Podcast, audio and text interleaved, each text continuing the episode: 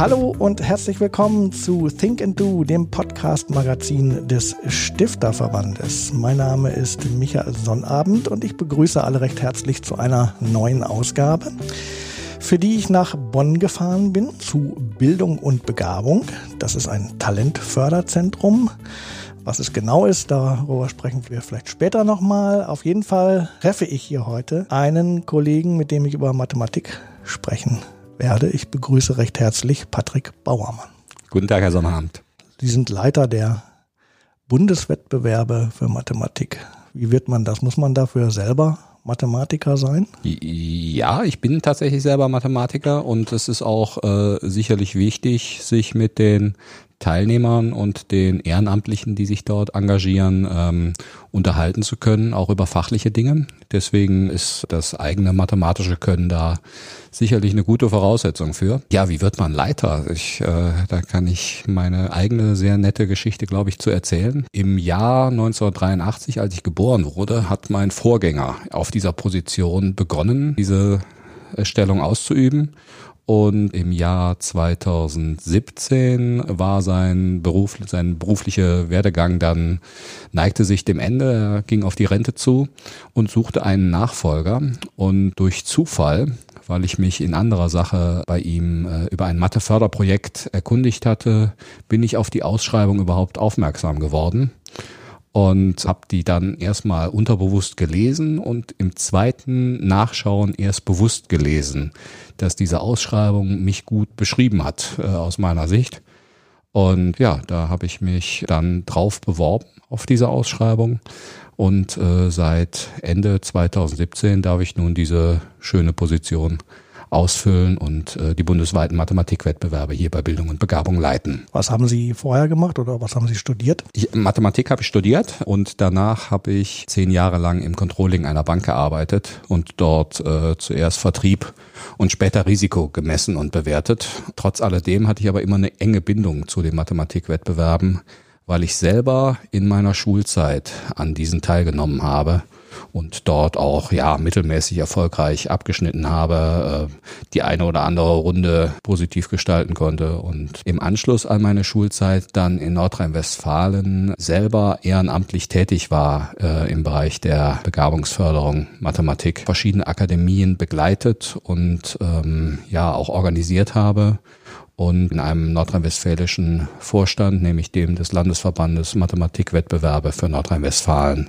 aktiv als Schatzmeister war. Also gab es da schon eine längere, enge Verbindung zu diesem Ganzen. Genau, richtig. Also die Thematik, äh, ich habe selber davon profitiert von Mathematikwettbewerben und äh, habe das eben nach meiner eigenen, nach, meinem eigenen Abitur dann fortgeführt, übers Studium hinweg, über meine erste berufliche Stellung hinweg. Und so kam auch tatsächlich dann 2017 das, äh, der Kontakt zu Herrn Langmann, meinem Vorgänger, zustande, indem ich nämlich äh, mich damals nach dem Projekt Jugend trainiert Mathematik, was hier auch bei uns im Hause ist, äh, erkundigt habe und dem, dem Fortgang. Und er hat mir dann Informationen zugeschickt und ja, auch durch einen Zufall diese Stellenausschreibung war mit in der E-Mail. Die war nicht direkt für mich gedacht, aber ich habe sie gesehen und äh, es passte dann irgendwie alles zusammen. Nochmal ganz kurz äh, zurück zu der Tatsache, dass Sie bei der Bank waren. Ist das so ein, kann man sagen, dass das schon fast ein klassisches Berufsfeld für Mathematiker ist, wenn man jetzt nicht gerade an der Uni weitermacht, dass man viel in Banken, Versicherungen tätig ist? Ja, also es gibt äh, verschiedene klassische Berufsfelder. Das ist natürlich einmal die Universität, die, die Lehre, das Lehramt selber. Dann, äh, wie Sie richtig sagen, Versicherungsmathematiker gibt es einige in, in der Bank, die, in der ich tätig war. Das waren also 500 Personen, die da gearbeitet haben. Da war ich der einzige Mathematiker. Ah. Und äh, das ist vielleicht dann auch so die vierte äh, Möglichkeit, als Mathematiker Karriere zu machen nämlich indem man äh, andere Teams ergänzt. Also ähm, äh, das gibt es immer wieder inzwischen in der Wirtschaft, dass bewusst Mathematiker in die Teams hereingeholt werden, um nochmal eine andere Sichtweise auf die Problemstellungen, die dort behandelt werden, zu bringen, eine andere Denkstruktur in so ein Team hineinzubringen. Und so war das damals bei meinem Arbeitgeber auch. Man suchte also einen Mathematiker, der die Blackboxen der Messinstrumente äh, ein bisschen versteht und den anderen näher bringt und dort diese Abstraktionsfähigkeit mitbringt, um mit den Bankkaufleuten zusammenzuarbeiten. Und wie ist das dann? Nehmen die, nehmen die das gerne an oder sagen die, was will der denn hier? Der soll mal lieber an die Uni gehen oder, oder wie ist da das Verhältnis? Nee, das waren sehr sehr gutes und sehr kollegiales Verhältnis. Doch, das äh, war eine schöne Zeit äh, in der Zusammenarbeit, in dem äh, Verstehen immer wieder neuer aufsichtsrechtlicher Anforderungen. Äh, Sie wissen ja, nach 2008 äh, war gerade im Finanzsektor viel an Regularien, was umgesetzt werden musste, was auch verstanden werden musste von den Kolleginnen und Kollegen damals. Und doch, das war, war eine schöne Zusammenarbeit und wir haben uns da immer als Ergänzung auch im Team verstanden. Also ich habe äh, in das Team hat sich natürlich ein bisschen gewandelt in der Zeit. Waren es waren mal vier Personen, das waren mal zehn Personen. Aber insgesamt in diesem Bereich Controlling habe ich mich als wert, wertvollen Bestandteil des Teams gefühlt und äh, ja, wir haben das zusammen gut entwickelt damals. Ja, ich frage nur deshalb äh, da so nach, weil ich glaube, dass viele Menschen sich gar nicht so vorstellen können, in welchen Berufen Mathematiker eigentlich so tätig werden können. Ne? Mhm. Also gerade jungen Menschen muss ich dazu immer sagen, sie sollen erstmal Mathe studieren und das erfolgreich abschließen und danach das kann ich fast garantieren, öffnen sich Türen. Wie auch immer dann der Lebensweg weiter aussieht, Sie dürfen sich eine von den offenen Türen aussuchen und da durchgehen.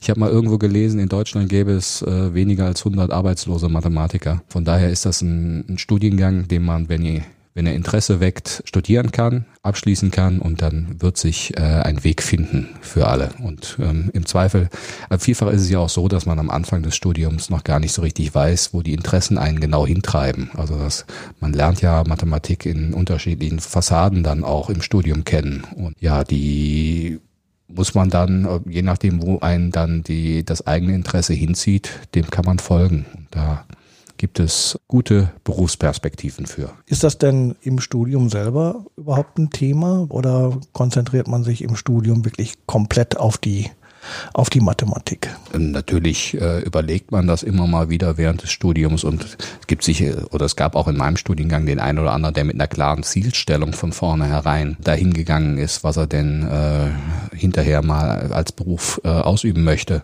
Ich weiß, bei mir ist die Entscheidung im sechsten, siebten Semester so ungefähr gefallen, was es denn dann wird. Ich habe dann mal bei dieser Bank angefragt, ob ich ein Praktikum im Bereich Wertpapiere machen könnte. Da hat sich nach zwei Wochen herausgestellt, dass das so überhaupt nichts ist. Und dann kamen die auf mich zu, ob ich mir ein Praktikum nicht einfach im Controlling äh, fortsetzen wollte. Von daher hatte ich quasi zwei Jahre vor äh, Studienabschluss schon meine Anschlussanstellung sicher gehabt ab diesem Zeitpunkt. Das, das ergibt sich einfach. Ich meine, es sind ja auch fünf Jahre Lebenszeit, da kann sich auch nochmal ein bisschen das Interesse sich wandeln. Äh, ich kenne auch ein, zwei Fälle, die von vornherein wussten, sie möchten danach gerne zur Versicherung oder sie möchten danach gerne an der Universität bleiben. Im letzten, für den letzten Fall kenne ich sogar noch deutlich mehr als zwei Fälle. Also es gibt auch einige, die sagen, Mathematik studieren und dann äh, hinterher Matheprofessor werden. Da sind auch unter unseren Teilnehmern eine ganze Reihe, die das in ihre Karrierewünsche hineinschreiben. Allerdings sind natürlich die Posten der Matheprofessoren auch äh, irgendwo begrenzt. Ne? Und ja. ja, deshalb ähm, gehen viele wahrscheinlich dann auch irgendwann mal auch in den Lehrberuf, denke ich mal. Ne? Das stimmt, die Posten der Matheprofessoren sind begrenzt, aber umgekehrt stelle ich immer wieder fest, wie viele Matheprofessoren in Deutschland denn schon mal an unseren Wettbewerben teilgenommen haben. Da, da gibt es eine hohe Korrelation. Ich bin also immer wieder selber überrascht, wenn man irgendeinen Mathematikprofessor äh, trifft und ihm erzählt, also was ich hier so bei Bildung und Begabung mache, dass ich den Bundeswettbewerb Mathematik organisiere dass er dann sagt, ja, da habe ich auch mal teilgenommen. Und äh, da gibt's doch, äh, also ich sag mal, die, die Wettbewerbe und die Talentförderung in dem Bereich, äh, die schaden nicht, wenn man äh, so ein Berufsziel hat. Aber natürlich gibt's mehr Leute, die gerne Matheprofessor werden möchten, als es dann hinterher tatsächlich werden. Und vielleicht gibt's auch den einen oder anderen, der nochmal lieber was anderes macht. Ja, ich meine, äh, dass so viele ähm, sagen, oh, da habe ich auch mal dran teilgenommen, liegt äh, äh, vor allem auch daran, dass dieser Wettbewerb ja nun auch schon 50 Jahre alt wird in diesem Jahr, schon sehr, sehr viele Schülergenerationen erreicht hat. Ähm, wird das denn gefeiert dieses Jahr, dieses 50 Jahre Bundeswettbewerb Mathematik? Genau, also dieses Jahr unser 50-jähriges fällt ja leider in die Corona-Zeit mit den Corona-Einschränkungen Wir hatten geplant, am 10. September in einem, in einer großen Festveranstaltung das Jubiläum gemeinsam mit ehrenamtlichen Förderern und auch ehemaligen Siegern zu begehen. Das mussten wir leider absagen, diese Veranstaltung. Nichtsdestotrotz machen wir gerade in diesem Jahr natürlich ein paar äh, besondere Aktionen. Wir haben beispielsweise die schönsten Aufgaben aus 50 Jahren Bundeswettbewerb Mathematik im Springer Verlag herausgebracht. Wir veröffentlichen einzelne Videos und Lösungen mit prominenten Mathe-YouTubern, äh, gerade so, dass wir nochmal mehr Leuten auch zeigen können, was wir hier für, für schöne Mathematik auch einfach betreiben. Ja, und äh, eben weitere Kommunikationsmaßnahmen, so wie jetzt hier heute unsere, unser Gespräch. Ja, also wir versuchen schon äh, dieses Jubiläum jetzt in unserer mit, mit den vorgegebenen Einschränkungen auch tatsächlich zu begehen. Ja, dann lassen Sie uns doch mal ein bisschen zurückblicken, obwohl ähm, die Anfangszeiten natürlich weit vor Ihrer Zeit waren. Aber vielleicht haben Sie trotzdem ein klein bisschen Einblick in ja, so in die Anfänge des Wettbewerbes. Ähm, warum ist es denn überhaupt sinnvoll, so einen Mathematikwettbewerb zu haben und zu machen? Aus, aus, aus vielerlei Hinsicht. Also zum einen äh, jetzt mal aus Sicht der Schüler. Wenn sie gut Fußball spielen können, gehen sie in einen Fußballverein. Wenn sie gerne Gedichte schreiben, können sie sich einem Lesekreis anschließen. Und im Bereich der Mathematik bilden das eben die Mathewettbewerbe ab. Das heißt, da können sie ihre eigene Begabung ausleben und auch weiterentwickeln. Von daher ist es ganz wichtig, dieses Angebot äh, für alle Schülerinnen und Schüler dort bereitzustellen. Aus Sicht der Lehrkräfte, denn sie haben ja als Klassenlehrer in ihrer Klasse ein breites Portfolio an, an Begabungen und die mathematische Begabung bei ihren Schülern ist vielleicht mal mehr oder weniger ausgeprägt. Das heißt, für die unterschiedlichen Schüler brauchen sie unterschiedliche Maßnahmen. Und dass sie für die begabten Schüler diese Wettbewerbe als Angebot mithaben, erleichtert die Arbeit für die Lehrkräfte dort, denn sie können eben diese Begabung mit den Wettbewerben fördern. Und aus Sicht von Industrie und Wirtschaft sicherlich auch, denn die brauchen ja auch, wie wir eben schon gesprochen haben, für die Zukunft gut ausgebildete Mathematiker um ihre eigenen Arbeitsprozesse dort zu sichern. Und deswegen ist es für die auch gerade wichtig, dass diejenigen, die eine gewisse Begabung für das Fach mitbringen, auch frühzeitig gefördert werden und so später diese hohen Leistungen auch bringen können. Ich versuche mich gerade so ein bisschen in den Zeitgeist 1970 so reinzudenken. Ähm, also warum gerade da? Ne? Also warum äh, gab es da so einen, so einen Aufbruch? Warum gab es da die Idee, wir müssen eigentlich Mathematik stärker in den Vordergrund bringen. Haben Sie eine Erklärung dafür? Also ein äh, wesentlicher Faktor habe ich jetzt bei meinen Recherchen zum Jubiläum festgestellt, war ein Lehrermangel in der Zeit im Bereich der Naturwissenschaften, im Bereich der Mathematik. Das heißt, der Stifterverband, äh, der damals 1970 den Wettbewerb ins Leben gerufen hat, wollte insbesondere diesem äh, Lehrermangel entgegenwirken. Im Laufe der Zeit war dann auch mal ein Fachkräftemangel in der Industrie im Bereich der Naturwissenschaften äh, ausschlaggebend. Da gab es so ein paar weiche Faktoren und dann äh, haben sich einige wenige Personen damals zusammengeschlossen und gesagt, dann müssen wir was machen, auch eine bundesweite Fördermaßnahme machen und diesen Wettbewerb gegründet. Wie war das am Anfang? Können Sie das nachvollziehen? War das von Anfang an ein voller Erfolg? Hat man Ihnen die Türen eingerannt oder war das eher so etwas, was so langsam sich aufgebaut hat über die Jahre? Nee, das ist, wurde ziemlich schnell, ziemlich erfolgreich.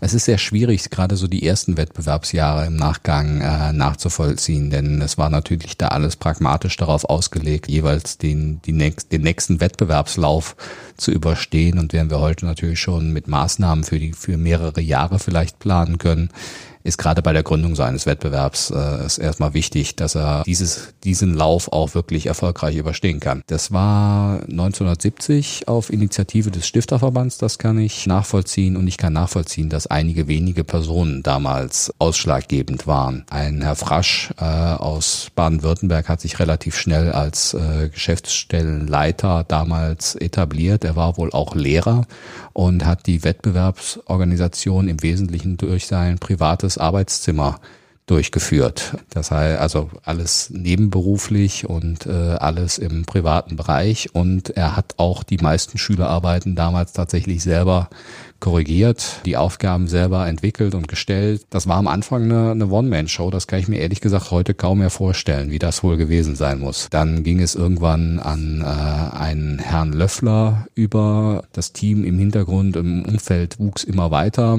und äh, seit 1983 ist dann eine professionelle Geschäftsstelle hier bei Bildung und Begabung eingerichtet worden, die eben, wie gesagt, mit meinem Vorgänger zunächst besetzt war. Und jetzt hier bei Bildung und Begabung bin ich der Zweite in dieser Position. Gut, also wie so ein Wettbewerb abläuft, darüber werden wir gleich nochmal sicherlich vertieft sprechen. So in der Rückschau vielleicht nochmal, Gab es Highlight? Gab es irgendwelche einschneidenden Veränderungen oder war das so 50 Jahre ein langer, ruhiger Fluss, der immer breiter geworden ist? Jein. Also es war es ist schon ein vergleichsweise ruhiger Fluss gewesen und auch diese stetige Verbreitung kann man äh, feststellen. Klar, also 1983 war ein einschneidendes Erlebnis durch die Gründung der Klar. Geschäftsstelle. Mhm. mhm. Es gab im Laufe der Jahre auch zwei internationale Mathematik-Olympiaden hier in Deutschland, die auch ganz eng zusammen im Zusammenhang mit dem Bundeswettbewerb Mathematik stehen. Da sprechen wir ja, glaube ich, auch später noch drüber. Durch die Einigung äh, in Deutschland zwischen der damaligen Bundesrepublik und der DDR gab es in Deutschland die besondere Situation, dass es damals zwei bundesweite Mathematikwettbewerbe mhm. aus zwei Ländern gab, die nebeneinander standen oder nebeneinander stehen sollten. Und äh, eine besondere Leistung dieses Wettbewerbs ist es dann auch, oder unserer Geschäftsstelle ist es auch, dass wir beide Wettbewerbe in 2007, nachdem das einige Jahre in der Schwebe hing, unter einem Dach hier bei den bundesweiten Mathematikwettbewerben zusammenführen könnten. Von daher ist jetzt inzwischen der Bundeswettbewerb Mathematik bei uns angesiedelt, aber auch die Geschäftsstelle der Mathematik-Olympiade bei uns angesiedelt. Und wir können uns seitdem bundesweite Mathematikwettbewerbe nennen. Okay, haben wir das auch geklärt. Ja, also im Prinzip kann man sagen, dass die Idee des ähm, eines, eines bundesweiten Schülerwettbewerbs ähm, eigentlich von Anfang an eine gute Idee war und ähm, dass sie sich auch stetig gut weiterentwickelt hat. Wir kommen vielleicht, vielleicht haben sie ein paar Zahlen mitgebracht, so über, über Teilnehmer äh, in den einzelnen Jahren. Das wäre vielleicht auch mal interessant zu gucken, wie viele Teilnehmer und Teilnehmerinnen gibt es eigentlich so in den, in den Wettbewerben äh, und was kann man da vielleicht ähm, draus ablesen. Ja, lassen Sie uns doch mal über den, den Bundeswettbewerb als solchen etwas genauer sprechen. Also, worüber sprechen wir eigentlich, wenn wir vom Bundeswettbewerb Mathematik sprechen? Was passiert da? Der Wettbewerb ist, ist dreistufig. In der ersten Runde sind alle Schülerinnen und Schüler in Deutschland aufgefordert, die äh, Aufgaben zu bearbeiten. Äh, aber man muss gleich dazu sagen, er richtet sich eben vor, vornehmlich an diejenigen mit mathematischem Interesse und auch einer äh, gewissen Begabung. Also es soll auch eine Herausforderung äh, darstellen. Es ist in der ersten Runde ein Hausaufgabenwettbewerb. Die Schüler kriegen ihre Aufgaben über die Schule ausgeteilt und äh, können diese dann per Post bei uns einsenden. Der Charakter als Hausaufgabenwettbewerb macht eine besondere Anforderung für die Aufgabenstellung, denn die Aufgaben des Wettbewerbs sind alle komplett neu entwickelt. Sie finden sie nirgendwo im Internet nach Möglichkeit. Das ist natürlich heutzutage immer schwieriger zu garantieren, dass die nicht schon vorher im Internet veröffentlicht sind oder auch nicht in der Wettbewerbszeit veröffentlicht werden. Und diese Aufgabenstellungen ähm, ja, werden von den Schülern in der ersten Runde über drei Monate insgesamt bearbeitet. Und dann äh, senden die Schüler nach Möglichkeit Lösungen zu den vier Aufgaben ein. Wer drei richtige Lösungen eingesendet hat, so nach Faustformel, der da qualifiziert sich für die zweite Runde und bekommt dann im äh, nach einer zweimonatigen Korrekturzeit im Mai, Juni etwa die Aufgaben für die zweite Runde zugesendet. Für die hat er wiederum drei Wochen, äh, drei Monate Zeit, äh, sendet dann die Lösung nach Möglichkeit zu Anfang September ein. Dann gibt's wiederum eine Korrekturphase, an deren Ende alle erfolgreichen Teilnehmer der zweiten Runde zu Preisverleihungen eingeladen werden. Und wenn ich sage erfolgreiche Teilnehmer, dann ist es nicht so, dass wir den ersten und zweiten und drittbesten nur prämieren, sondern entlang der Punktzahl gibt es ein Schema, dass es erste Preise, zweite Preise und dritte Preise im Plural gibt.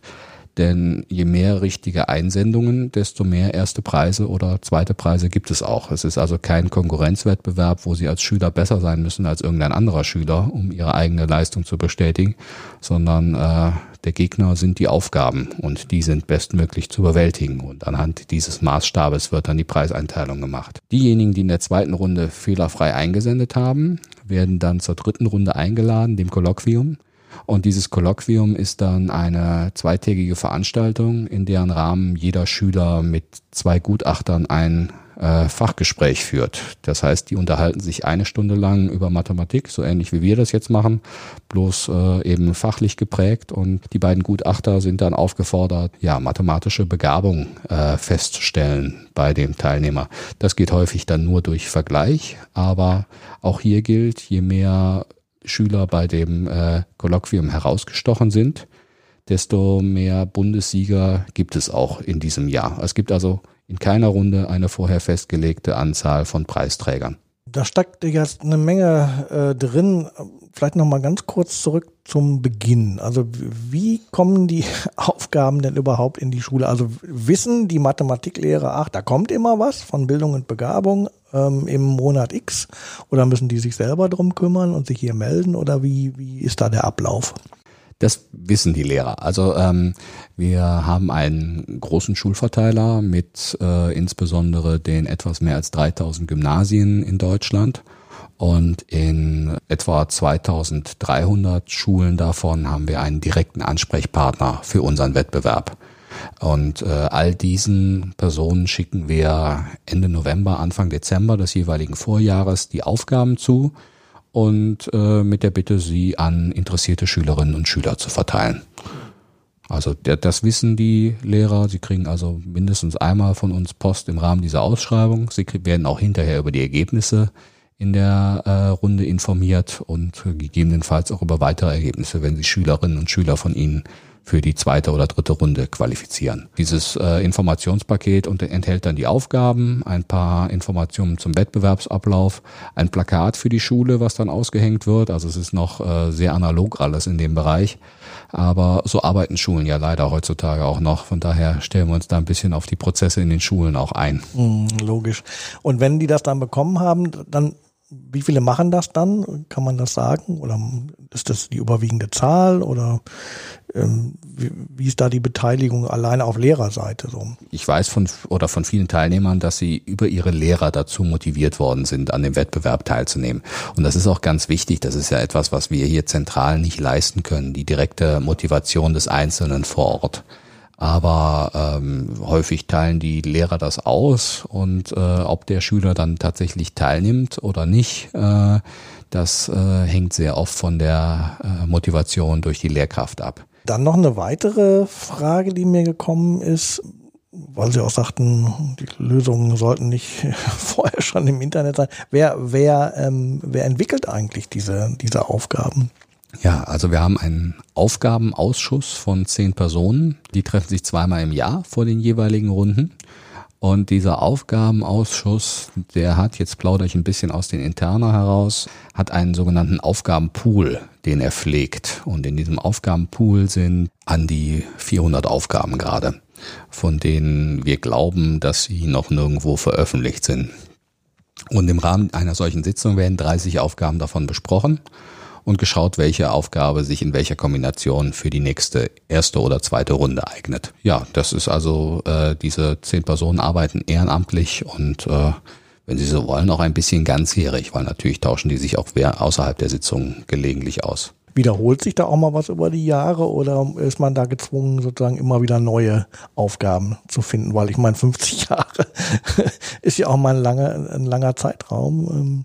Nein, man ist tatsächlich gezwungen, immer wieder neue Aufgaben zu finden. Okay. Da es ja ein Hausaufgabenwettbewerb ist und wir die Aufgaben dann auch nach Abschluss des Wettbewerbs veröffentlichen, soll es ja kein Google-Wettbewerb sein, sondern äh, es ist ganz wichtig, dass diese Aufgaben immer wieder neu sind und äh, nirgends zu finden sind. Weil wenn, in dem Moment, in dem Sie jetzt sagen, ach, wir nehmen die Aufgabe von 1973 nochmal, dann wäre es natürlich entsprechend einfacher für die Schülerinnen und Schüler, die zu lösen, indem sie die, die Lösung von damals aus dem Netz rausfischen.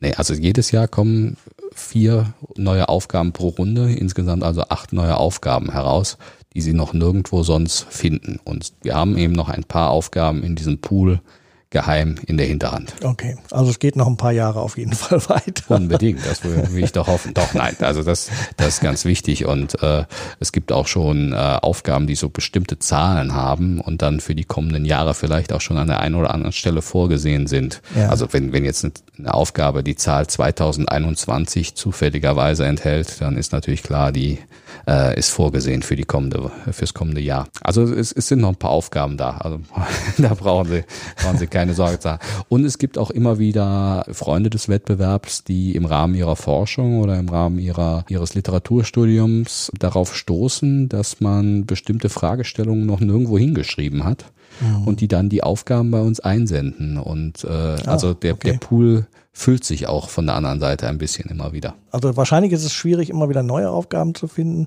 Und sie müssen ja dann auch noch passen, sozusagen für die Altersgruppe, für die ich das mache. Ne? Also man darf die natürlich auch nicht überfordern. Wie kriegt man das hin, dass es nicht zu schwierig wird oder vielleicht sogar zu einfach? Ja, also der, der Wettbewerb ist so konzipiert, dass es ein offener Wettbewerb ist für alle Schülerinnen und Schüler. Das heißt also, die Achtklässler kriegen die gleichen Aufgaben wie die Zwölfklässler. Die messen sich daran und dann ist es eben auch wichtig und da hoffen wir auch auf die Unterstützung der Lehrkräfte vor Ort, ähm, dass die jeweils individuelle Leistung da auch nochmal eingeordnet wird oder bei der Einordnung unterstützt wird. Also wenn ein Achtklässler zwei Aufgaben richtig gemacht hat, ist das vielleicht genauso viel wert wie ein, ein äh, Zwölfklässler, der alle vier Aufgaben richtig gemacht Allerdings, hat. Ja, ja äh, der, der Aufgabenausschuss bewertet das, ob das in seiner ähm, in seinem Anforderungsniveau angemessen ist für so eine Runde. Die, die versuchen natürlich, dass die weder zu schwer noch zu einfach sind, die Aufgaben und äh, auch, dass eine gewisse Steigerung, also dass jetzt nicht vier schwierige Aufgaben dabei sind oder vier leichte Aufgaben dabei sind, sondern dass vielleicht eine leichte Auf Einstiegsaufgabe dabei ist und eine schwierige, die dann auch hinterher zeigt, wer die besten Leistungen gebracht hat im Wettbewerb, weil das, das darf man ja auch nicht vergessen. Am Ende ähm, will man ja diejenigen, die wirklich die Besten sind, auch an ihre Leistungsgrenze geführt haben. Wie habe ich mir das jetzt vorzustellen? Also ich bin, ich kriege jetzt von meinem Lehrer die Aufgaben, jetzt sitze ich da und wenn ich mal nicht weiterkomme, äh, gibt es irgendwelche Hilfestellungen? Kann ich mich irgendwo hinwenden oder muss ich das schon für mich selbst alleine rausknobeln? Da müssen sie viel alleine knobeln. Also wir geben keinerlei Hilfestellungen und die Schüler sollen sich auch selbstständig das Ergebnis erarbeiten. Das ist ganz wichtig, das unterschreiben sie auch am Ende. In der ersten Runde gibt es die Möglichkeit, als Gruppe zu arbeiten. Da können sie also bis zu drei Personen äh, in einer Gruppe zusammenschließen und sie dann gemeinsam eine Arbeit abgeben. Ja, aber meistens ist es so, ähm, sehr, also jetzt aus meiner Sicht als, als Mathematiker oder als mathematikaffiner Mensch, sie kriegen so eine Problemstellung und dann wollen sie die auch ein bisschen selber rauskriegen. Und äh, wir versuchen die Aufgaben möglichst kurz zu formulieren, so dass man sie auch mit zur Bushaltestelle und in den Bus hineinnehmen kann im Kopf und dort immer weiter an dieser Aufgabe hängt. Also ich habe auch an der einen oder anderen Mathematikaufgabe oder, äh, oder an dem einen oder anderen Problem ja eine schlaflose Nacht dran verbracht, weil ich gedacht habe, hm, wie geht's denn jetzt eher so oder eher so? Vielleicht da, vielleicht ja mal daran nachdenken oder sowas. Also da, da knobeln sie schon viel alleine, ja. Ja.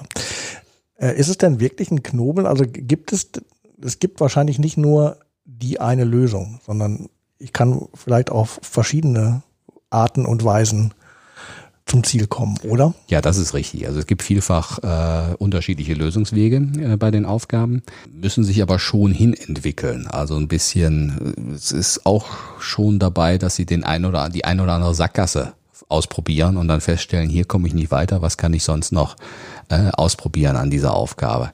Also von daher ist Knobeln schon richtig, aber es gibt häufig nicht, nicht eine oder einen einzigen Weg zum Ziel. Und naja, wenn man so drüber nachdenkt, wie sich so eine Lösung entwickelt, ich finde, in meinem ersten Schritt muss man so eine Idee haben, wo lang laufe ich denn oder was, was probiere ich aus. Dann muss man eine Idee haben, wo ist jetzt noch die Differenz zum Ziel? Also was, was fehlt noch, wenn ich das so mache? Und dann ist noch eine ganz wesentliche äh, Aufgabenstellung im Rahmen des Wettbewerbs, dass sie natürlich ihre eigene Lösung auch vermitteln müssen, schriftlich. Das äh, fällt uns ja vielleicht auch heute als äh, Berufstätigen nicht immer so einfach, dass man die eigenen Ideen verschriftlichen muss, so dass sie ein anderer versteht. Und so ist es eben in der Mathematik auch. Äh, sie müssen es aufschreiben können, so dass es ein Korrektor hinterher für richtig befindet. Theoretisch könnte ich aber auch zu meinem Lehrer gehen und sagen, mal, kannst du mir noch mal einen Tipp geben? Ja, ja, ich glaube, äh, also im, im Rahmen des Erlaubten ist das sicherlich möglich. Der Lehrer könnte vielleicht sagen, ein Buch, äh, ein bestimmtes Buch sich mal anzuschauen oder sowas. Ähm, wichtig ist eben, dass hinterher diese selbstständige Lösungsfindung dann auch noch gegeben ist. Also ja, da gibt es sicherlich Grauzonen.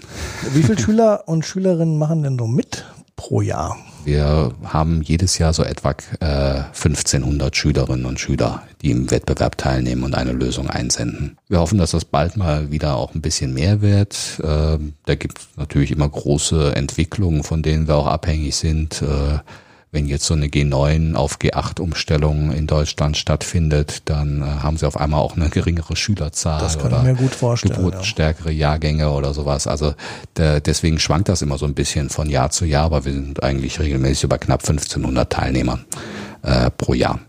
Was hatten Sie gesagt? Wie viele äh, weiterführende Schulen gibt es in Deutschland? 3200 oder? Ja, etwas über 3000 Gymnasien oder okay. Gymnasia vergleichbare Schulformen. Okay. Also aber Sie sprechen in erster Linie mal Gymnasiasten und Gymnasiastinnen an. Ja, mhm. ja, also äh, da wo, also es sind alle Schülerinnen und Schüler, die zu eine, die eine Schulform besuchen, die zum Abitur oder zur Hochschulreife führt, die sind alle eingeladen, aber tatsächlich sind die ja überwiegend auf Gymnasien zu finden. Und ähm, äh, es gibt auch Teilnehmer aus Realschulen oder Gesamtschulen, wie es hier in Nordrhein-Westfalen heißt, aber der überwiegende Teil kommt von den Gymnasien. Also das wäre dann grob gerechnet von jeder zweiten Schule ein Genau, so ist, im, ne? so ist im Moment der Schnitt. Ja, da, da gibt's verschiedene Effekte, die von der Werbung der Teilnehmer bis zum Abgeben natürlich sind. Erstmal die Aufgaben kommen beim Lehrer an, dann der Lehrer muss die richtigen Schüler erwischen. Er muss sie dann motivieren, sich mit den Aufgaben zu beschäftigen. Und dann gibt's natürlich ganz am Schluss noch ein, ein Motivationshindernis. Der Schüler muss sie auch muss auch eine Lösung gefunden haben und sie dann auch motiviert aufschreiben und dann noch einsenden. Also aus meinen persönlichen Begegnungen höre ich immer wieder, ja, habe ich aufgeschrieben, aber dann vergessen einzusenden. Oder ja, ja, ich hatte sie ja raus, aber das Aufschreiben ist so mühevoll oder sowas. Das, äh, also Einsendungen haben wir etwa 1500 wie viel dann wirklich bei den Schülern vielleicht schon vorher verloren gegangen ist, äh, das kann ich leider nicht sagen. Weitere 500 hatten auch die Lösung, aber vergessen einzusenden. Möglich, ja.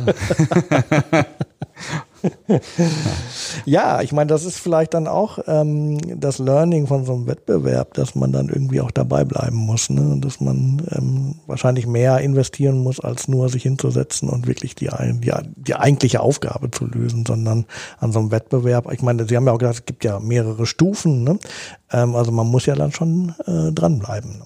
Ja, genau. Also ähm, und Alleine schon für das Lösen der Aufgaben können Sie sicherlich als, als Schüler, auch als, als interessierter und motivierter und begabter Schüler ein, eine Stunde bis zu einem Tag einplanen. Mhm. Äh, weil sie versuchen halt so ein bisschen was, das höre ich also auch bei den Preisverleihungen, wenn ich dann frage, wie, wie lange habt ihr denn gebraucht, um das jeweils rauszukriegen? Also ich würde zu schätzen, in der ersten Runde kann man als Schüler von einem Einsatz von 40 Zeitstunden für die vier Aufgaben ausgehen und in der zweiten Runde von 80 Zeitstunden. Wow. Und ich finde, dafür äh, lässt sich da auch nochmal diese große Anzahl von, von Teilnehmern äh, sehen. Wenn Sie mal die äh, 1500 Schüler mal 40 Zeitstunden rechnen, da kommt ja ordentlich was raus, was da an, an Stunden auch an Wettbewerbsbeschäftigung stattfindet und an Beschäftigung in Mathematik stattfindet. Allerdings, das finde ich sehr beeindruckend. Da muss man dann wirklich schon ja, begeistert sein, ne, um so viel Zeit aufzuwenden. Das stimmt und das äh, würde ich eigentlich für alle Teilnehmer so unterschreiben, dass sie begeistert sind und interessiert sind an der an der Mathematik und an diesem äh, Format auch, sich daran zu messen. Also eine Möglichkeit zu finden, ihre eigenen Grenzen auch auszukundschaften, weil es ist ja dann auch oft so, dass die Teilnehmer in der Schule sitzen, der Unterricht ist vielleicht für andere äh, Schülergruppen mehr ausgelegt und die haben nach äh, wenigen Minuten in der Unterrichtsstunde bereits das jeweilige Lernziel erreicht und, und sind einfach nicht gefordert, nicht ausgelastet. Und da bin ich ganz froh, dass wir genau diesen Schülern da noch einen Anreiz bieten können und äh, ja eine Möglichkeit bieten können, auch sich weiterzuentwickeln. Und das ist eben der, der Impact, den dieser Wettbewerb auch für die Wirtschaft dann bringt. Wie ist das Verhältnis von Jungen zu Mädchen?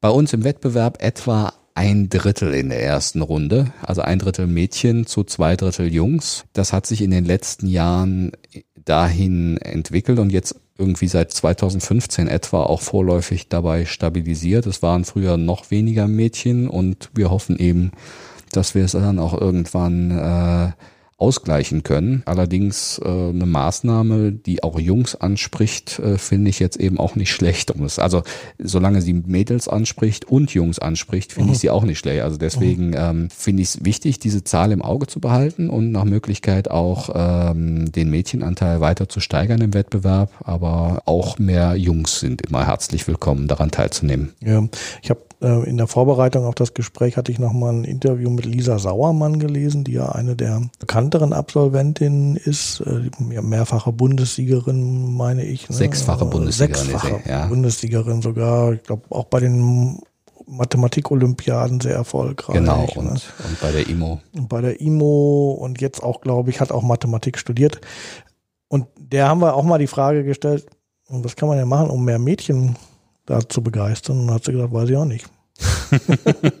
ähm, aber es wäre wünschenswert. Ne? Ähm, aber es ist natürlich dann, es gibt ja kein, kein Rezept äh, oder einen Schalter, den man umlegen kann. So, jetzt haben wir wieder die Mädels hier stärker angesprochen.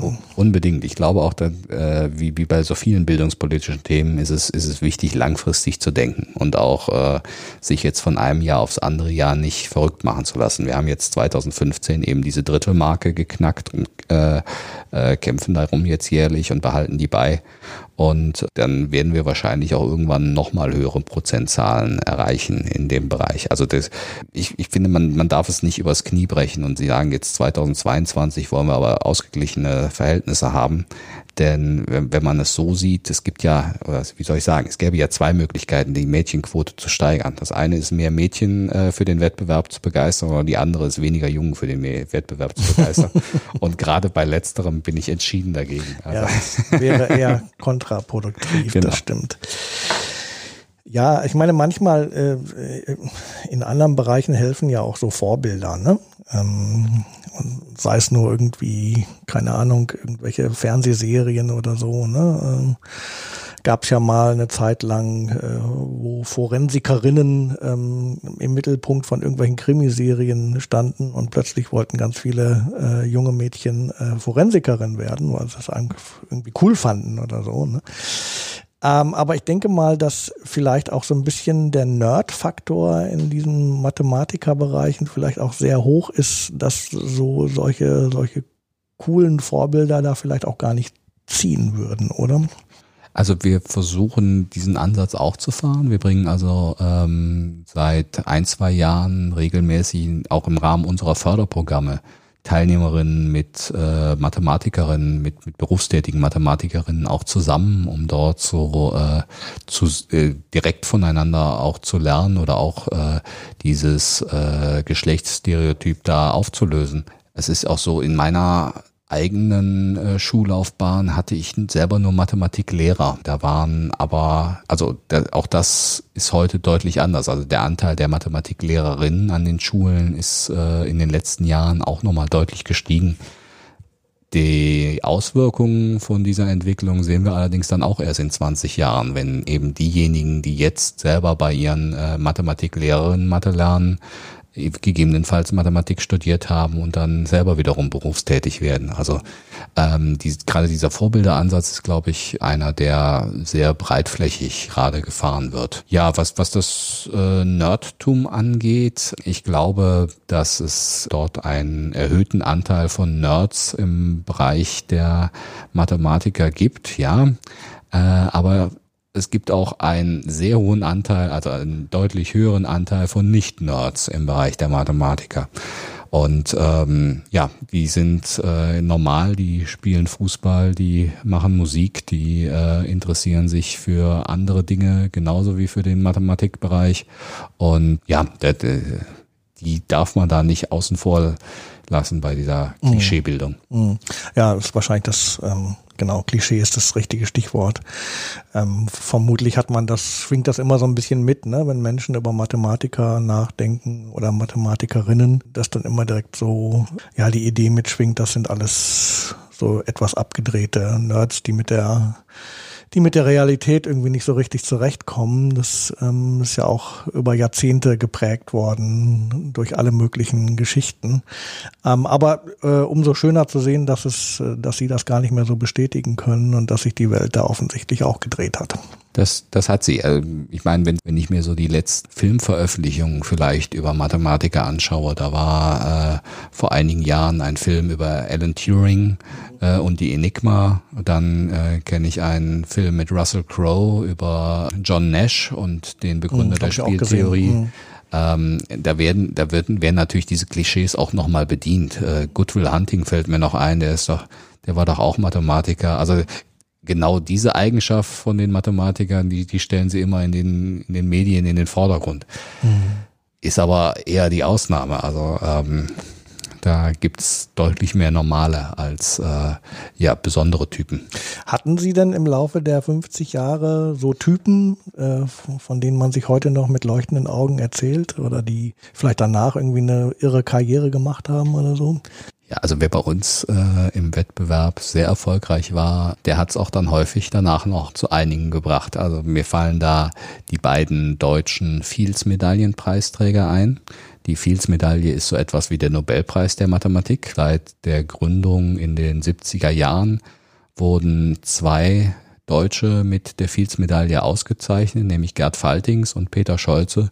Und beide finden sich auch in den Preisträgerlisten unseres Wettbewerbs wieder. Beide sind äh, mehrfache Bundessieger geworden. Äh, Im Falle von Peter Scholze, glaube ich, fünffacher Bundessieger und Gerd Faltings zweifacher Bundessieger, aber in den ersten beiden Jahren. Und im dritten Jahr konnte er schon nicht mehr mitmachen, weil er dann äh, das Abitur abgelegt hatte. Also von daher, wer weiß, wie vielfacher Bundessieger er denn wohl geworden wäre. Neben unseren fünffachen Bundessiegern haben wir auch zwei Bundessiegerinnen, die den Wettbewerb sechs oder siebenmal als Bundessiegerin abgeschlossen haben. Das eine ist äh, die schon von Ihnen genannte Lisa Sauermann, die inzwischen in den USA promoviert hat und äh, dort eine wissenschaftliche Karriere anstrebt.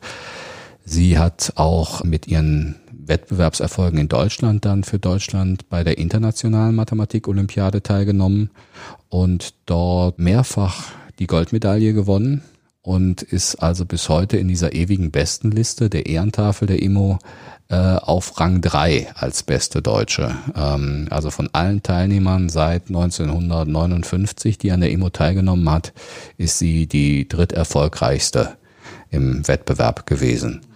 Ja, und dann haben wir noch eine äh, Leistung gehabt bei uns, eine siebenfache Bundessiegerin, nämlich Lisa Lee, die jetzt hier auch in Bonn äh, gerade promoviert.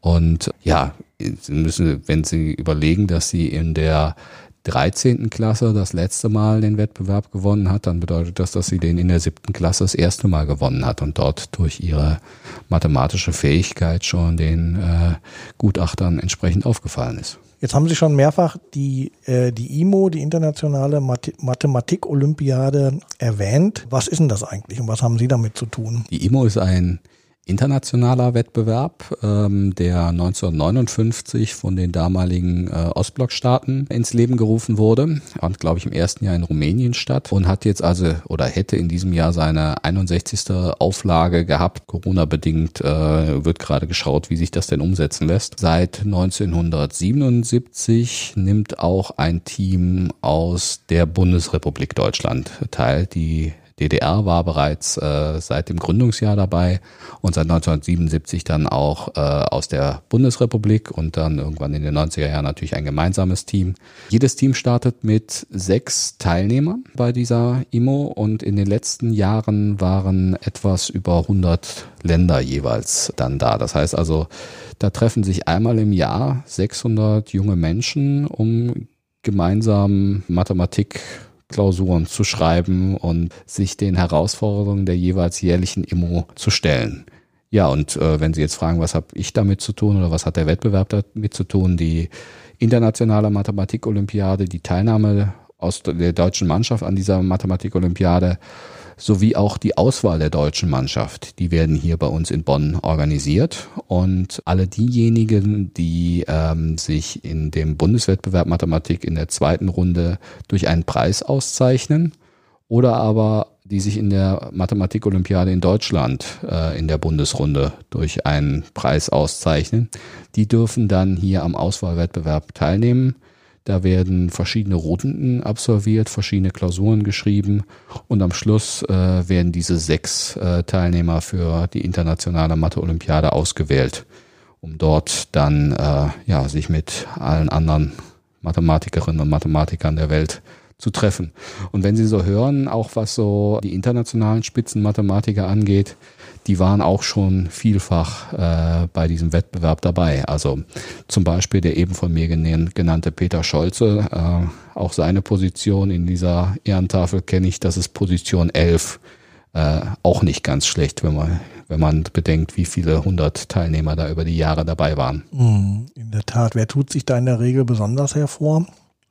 Also jetzt nicht von den deutschen Teilnehmern, sondern ähm, auf die Länder bezogen, die Teilnehmenden? Ja, also ähm, 1983 äh, hat das deutsche Team einmal als Bestes abgeschnitten, mhm. ähm, aber in den letzten Jahren sind wir so mehr in, in der Mannschaftswertung so mehr um den 30. Rang gelandet. Ganz vorne China, Russland, Südkorea, USA, diejenigen, wo der Leistungsbegriff in der Schule vielleicht ein bisschen höher gehängt wird als jetzt bei uns wenn ich das so richtig ausgedrückt Ja, ich glaube, das, das kann man so sagen.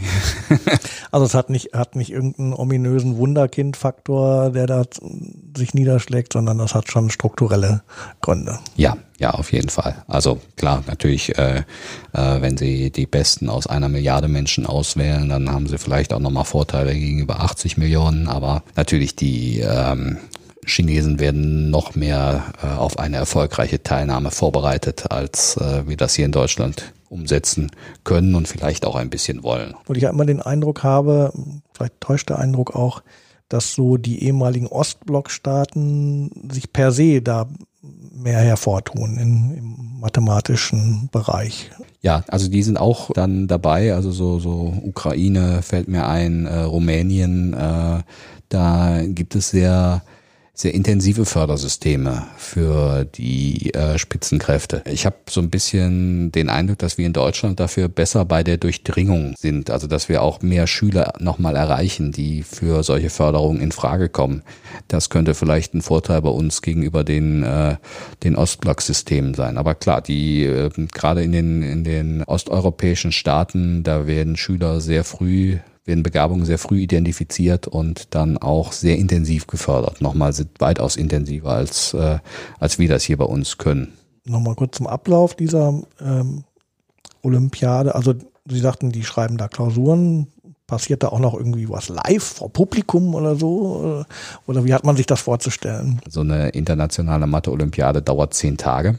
Dann reist die deutsche Delegation an, trifft sich dort mit den anderen. In diesem Jahr wäre es übrigens in St. Petersburg gewesen, wenn es denn stattgefunden hätte. Dann haben wir, äh, dann gibt es eine große Eröffnungsveranstaltung, dann gibt es vor Ort Programm für die Teilnehmer.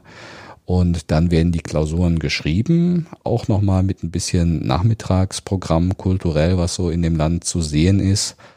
Und äh, nach der zweiten Klausur beginnt die Korrekturphase. Dann verabschiedet sich so die Hälfte der Betreuer in die Hinterzimmer und äh, bearbeitet tagelang die Korrekturen von den äh, Klausuren. Und in der Zwischenzeit werden natürlich die Teilnehmer zum äh, interkulturellen Austausch dann angeregt und mit Aktionen versorgt, äh, je nachdem, was das gastgebende Land dort bringt. Ja, und am Ende der zehn Tage steht dann eine große Abschlussveranstaltung mit äh, Preisverleihung an.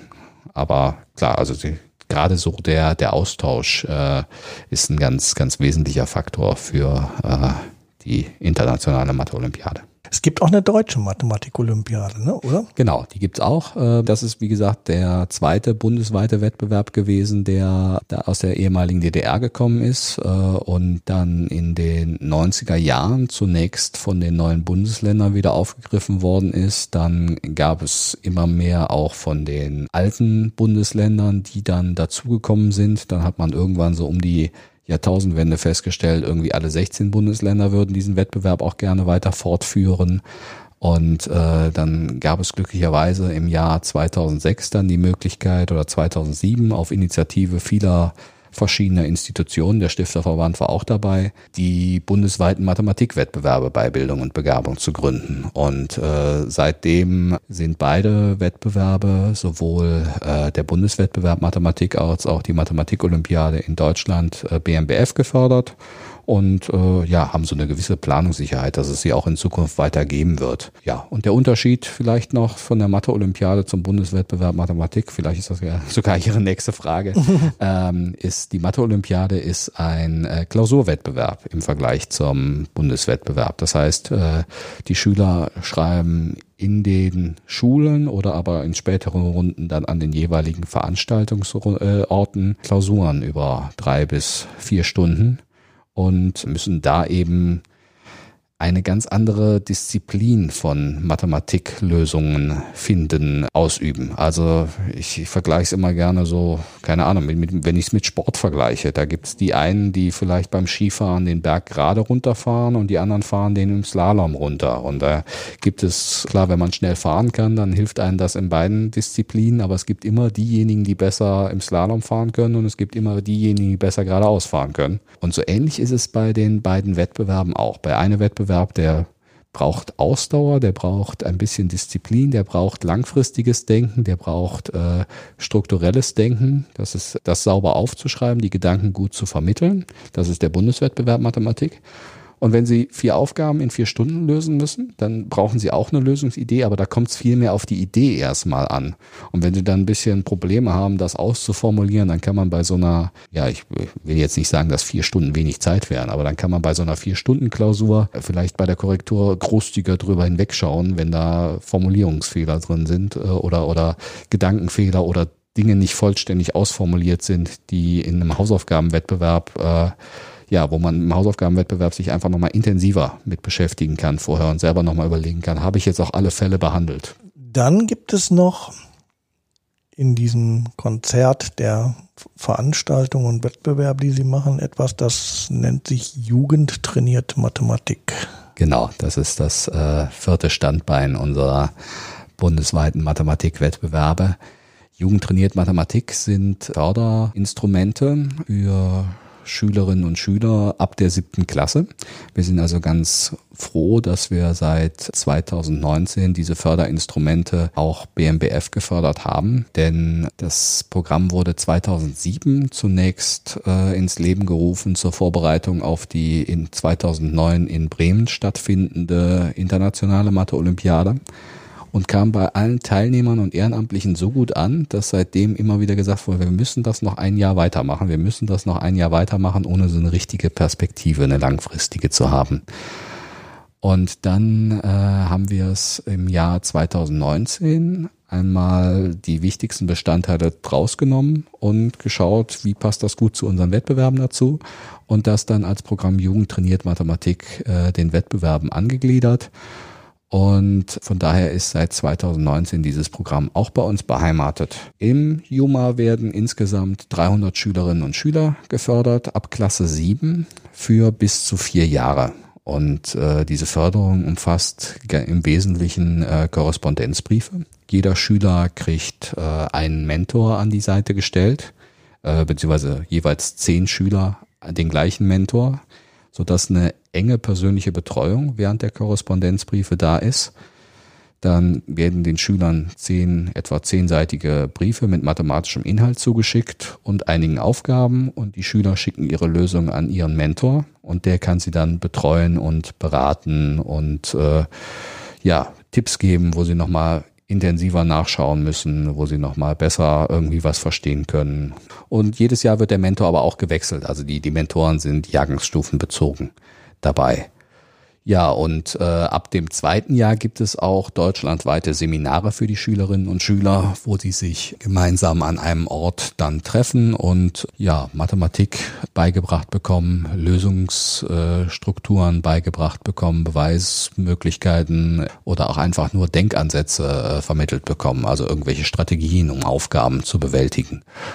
Diese Seminare dauern dann drei Tage an und am Schluss wird auch nochmal eine Klausur geschrieben zur ja, eigenen Leistungsbestimmung. Wie groß ist Ihr Team? Wie viele Menschen sind damit beschäftigt, das alles zu stemmen? Mein Team besteht erstmal aus mir hier bei Bildung und Begabung und drei Sachbearbeiterinnen. Und dann muss man aber fairerweise dazu sagen, äh, wir haben einen großen Stamm an Ehrenamtlichen, die uns bei diesem ganzen Vorhaben unterstützen. Und äh, da koordinieren wir 400 Personen die also jeweils Aufgabenstellung, Korrektur von den Aufgaben übernehmen, Mentoring, äh, wie ich es gerade beschrieben habe. Wir bei Bildung hier sind, wir bei Bildung und Begabung hier sind zu viert und äh, naja, wenn Sie so wollen, kommen auf jeden von uns nochmal 100 Ehrenamtliche, die wir dann betreuen. Wie ist da der, wie kommt da der Kontakt zustande? Haben die sich hier gemeldet und wir würden gerne mitmachen? Oder ist das über die 50 Jahre gewachsen, dass man da so einen Pool an Menschen hat, die einen da unterstützen? Eine tolle Eigenschaft der Wettbewerbe ist ja die, von denen ich auch ganz am Anfang für meine Person erzählt habe, nämlich, äh, dass man ihnen verbunden bleibt. Und äh, viele der ehrenamtlich Tätigen sind äh, selber Teilnehmer am Wettbewerb gewesen. Und äh, wenn Sie dann nachher ins Lehramt gehen oder vielleicht auch an die Uni gehen, äh, bleiben Sie den Wettbewerben verbunden und äh, möchten ein bisschen was wieder zurückgeben und dort einbringen. Also wir alle sind äh, glücklich über die Förderung, die wir dort erfahren haben und irgendwann vielleicht neugierig geworden, wie es denn auf der anderen Seite aussieht. Und das kann ich Ihnen sagen. Es macht auch sehr viel Spaß, auf der anderen Seite zu arbeiten und diesen, diesen Wettbewerb für zukünftige Schülerinnen und Schülergenerationen zu organisieren. Wir haben ja jetzt so ein bisschen auf die 50 Jahre mal insgesamt geblickt. Gibt es denn Pläne für den Wettbewerb, was die Zukunft angeht? Oder sagen Sie, alles prima, geht jetzt erstmal so weiter, wie wir es im Moment haben? Man, man muss ja immer schauen, wo, wo, man, wo man weiterentwickeln kann. Also es wird keine, keine Revolution geben. Also sehen den Erfolg des Wettbewerbs, so wie er jetzt im Moment ist und wie er sich äh, präsentiert und dass er immer noch, also ich habe eben gesagt, die, diese äh, große Übereinstimmung von Professoren und Professorinnen und äh, dass die immer mal wieder sagen, ja, an dem Wettbewerb habe ich aber auch schon teilgenommen und da stehe ich auch in den Siegerlisten und dann schaue ich mir das immer noch mal im Nachhinein an und stelle dann fest, oh, den Namen hättest du vielleicht auch schon eher kennen können. Ich würde sagen, die Wettbewerbe insgesamt sind schon gut aufgestellt und zukunftsfähig und nichtsdestotrotz natürlich entwickeln wir da immer weiter und schauen, welche Förderangebote wir noch dazu bringen können, wie wir, wie wir die Aufgabenstellungen anpassen können, äh, ob wir da anders die Schüler nochmal ansprechen. Äh, natürlich geht es darum, jetzt auch zunehmend durch digitale Angebote die Schüler anzusprechen und dafür zu motivieren. Aber es gibt so Basics, die, die müssen aus meiner Sicht auch nochmal erstmal bleiben. Und dazu gehört auch, dass man sich äh, im Rahmen des Wettbewerbs schriftlich auszudrücken lernt. Dann muss man es auch äh, einmal niederschreiben. Das, das sind so Sachen, die, die werden bleiben. Und äh, trotzdem sind wir für, werden wir das Format oder die Formate auf jeden Fall weiterentwickeln. Sie kriegen ja wahrscheinlich eh Feedback auch aus den Schulen, denke ich mal, ne? und aus dem Umfeld, oder? Ja, ja äh, glücklicherweise in den meisten Fällen sehr positives Feedback. Also wir haben in diesem Jahr für die erste Runde bei der äh, beim Versand der Ergebnisse ein bisschen länger gebraucht, jetzt Corona bedingt, so zwei Wochen und so nach der ersten Woche kann ich Ihnen sagen, kamen so die ersten Anfragen. Wir warten auf die Ergebnisse und äh, wir würden uns dann freuen, wenn wir die dafür benutzen oder dafür benutzen können und ähm, ja, also das Feedback ist da und auch die, äh, die Verbundenheit zum Wettbewerb ist da. Also die Lehrerinnen und Lehrer wissen das, die, die Schüler werden dann geehrt über die Schülerzeitungen oder über irgendwelche Jahresberichte nochmal, wo sie dort einen Artikel finden und äh, ja, da kommt sehr viel positives Feedback und Unterstützung auch von den Schulen. Ja, so soll es doch sein. Genau. Freut man sich doch.